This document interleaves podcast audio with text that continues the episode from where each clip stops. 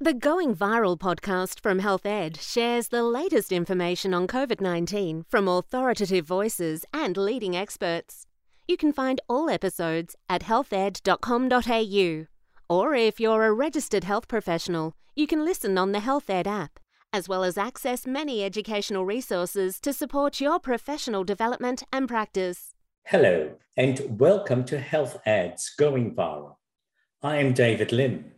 It is Tuesday, the 14th of December. Professor Mary Louise McLaws talks about long COVID and how it is bigger than you think.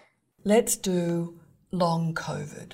Now, see this picture of, um, of this uh, fairly famous surgeon? He's got a good brain, but because he's got his mask under his nose, he's allowing a perfect highway for this virus to go straight to his brain. Now, the blood brain barrier isn't perfect for viruses, as you well know as clinicians. And the nose uh, has less a guarded route to the brain, particularly when you're wearing a mask under your nose. And there's a suggestion uh, by um, a scientist that the um, infected neurons impact brain functioning and it may even impact um, things like it may Im- impair neurons, that circulatory system of um, thoughts and um, uh, messaging across the brain and functioning.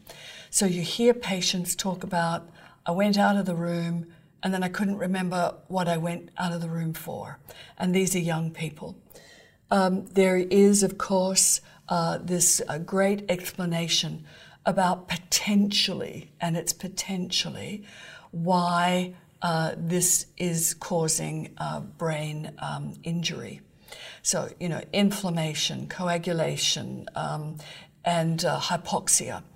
Uh, so it's quite complex, and there has been a scientist that has looked at the brains of um, the deceased with COVID but of course, there hasn't been deep um, analysis of those living with COVID and long COVID. So, there's a possibility of prolonged assault on the brain through the infection of astrocytes that support your normal brain functioning and provide um, nutrients uh, for neurons in the, in the brain and reduces the blood flow and potentially produces a, a large uh, immune response uh, and uh, may, of course, have a direct um, inflammation and infection of those neurons. But all of that is supposition. They just assume that this is potentially the reason why people are getting long COVID in the brain. Now, there was a review of um, 57 studies of over 250,000 survivors, and they found that the main sequelae were not just singular, it was multiple. So, but there was uh, mental health, pulmonary um, issues, neurological disorders, and that this occurred not just immediately, but sometimes up to six months after infection.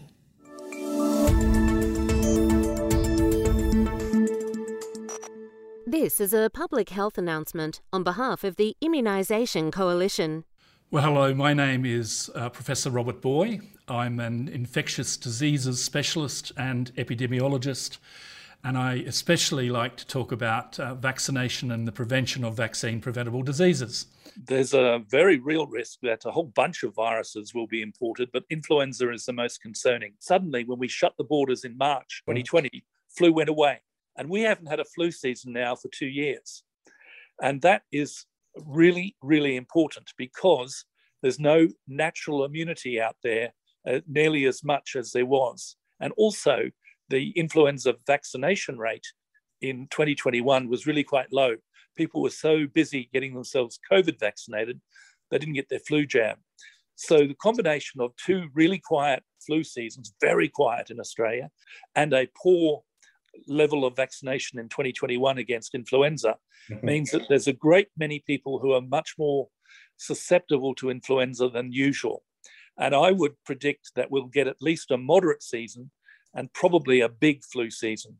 2017 and 2019 were both big influenza seasons in Australia. We've now had two quiet ones. I would predict fairly strongly that we're due for trouble in 2022, and it's probably going to start early in 2022 as well. So, what we do have already is a lot of vaccines from last year against influenza in people's fridges. Now, because flu hasn't been transmitting, it also hasn't been mutating. When flu is in anyone's body, it can change its spots within a couple of days. It's an RNA virus that mutates very easily. A COVID takes more like two weeks in a chain of transmission to get a meaningful mutation. Flu takes more like two days. So, because flu has not been transmitting, it won't have mutated terribly much. And so, the vaccine that we've had all year and in our fridges still, if we suddenly got a surge in December, January, people who are at risk, especially 65 and above chronic medical conditions, they may well benefit from a flu jab, a booster, especially if they didn't have one last year, if they forgot. So those flu jabs in your fridge might actually turn out to be useful in uh, December, January, if we suddenly get the surge that I'm worried we might have of influenza. And then we'll have new flu jabs available from March. And they, of course, have been updated and uh, they would be appropriate to use from March.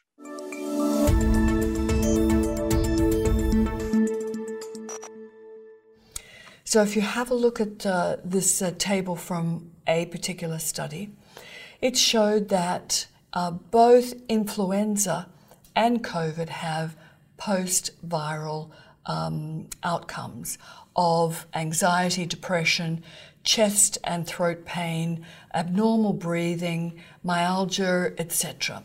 This is not unusual for other viruses. However, when you're having a look at um, COVID, uh, long COVID, there are greater risks with COVID than with influenza.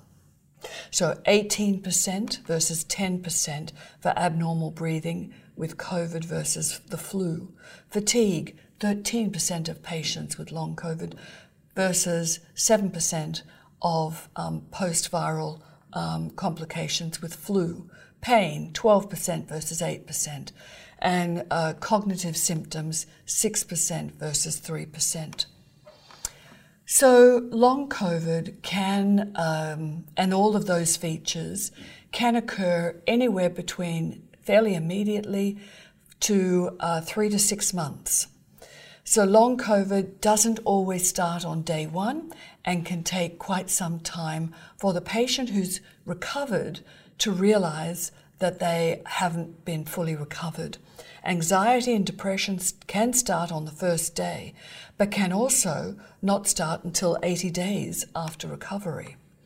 Now, this was just to show you, quite interestingly, this interconnectivity of the different features.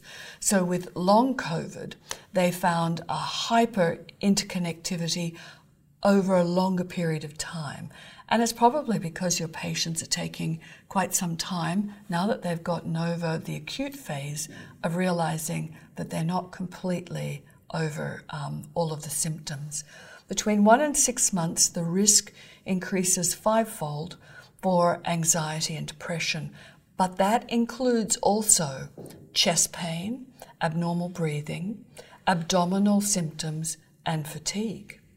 Between three and six months, there's a risk, there's a twofold risk that anxiety and depression will be linked with uh, abnormal breathing, abdominal symptoms, fatigue, and pain.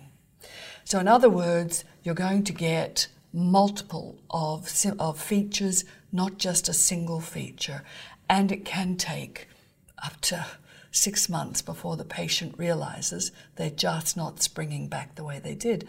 And this is why it's important that your patients who haven't been vaccinated get vaccinated.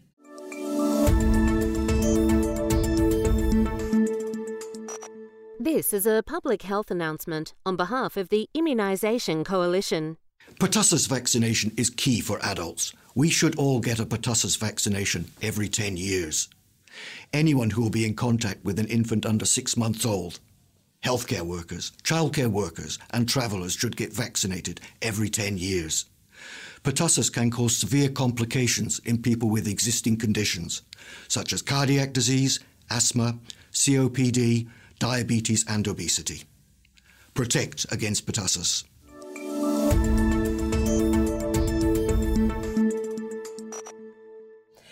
So, the risk for long COVID for age and uh, gender of course, males appear to be slightly more at risk for cognitive symptoms the older the patient is, and of course, the more severe the infection was. But it's not always the case. So let's have a look at life after COVID and think about considerations. Well, we need to, of course, get to 90% across not just the total population, but across the, each of the age cohorts because we're not fully protected unless each of those age cohorts are protected, particularly the under 40s.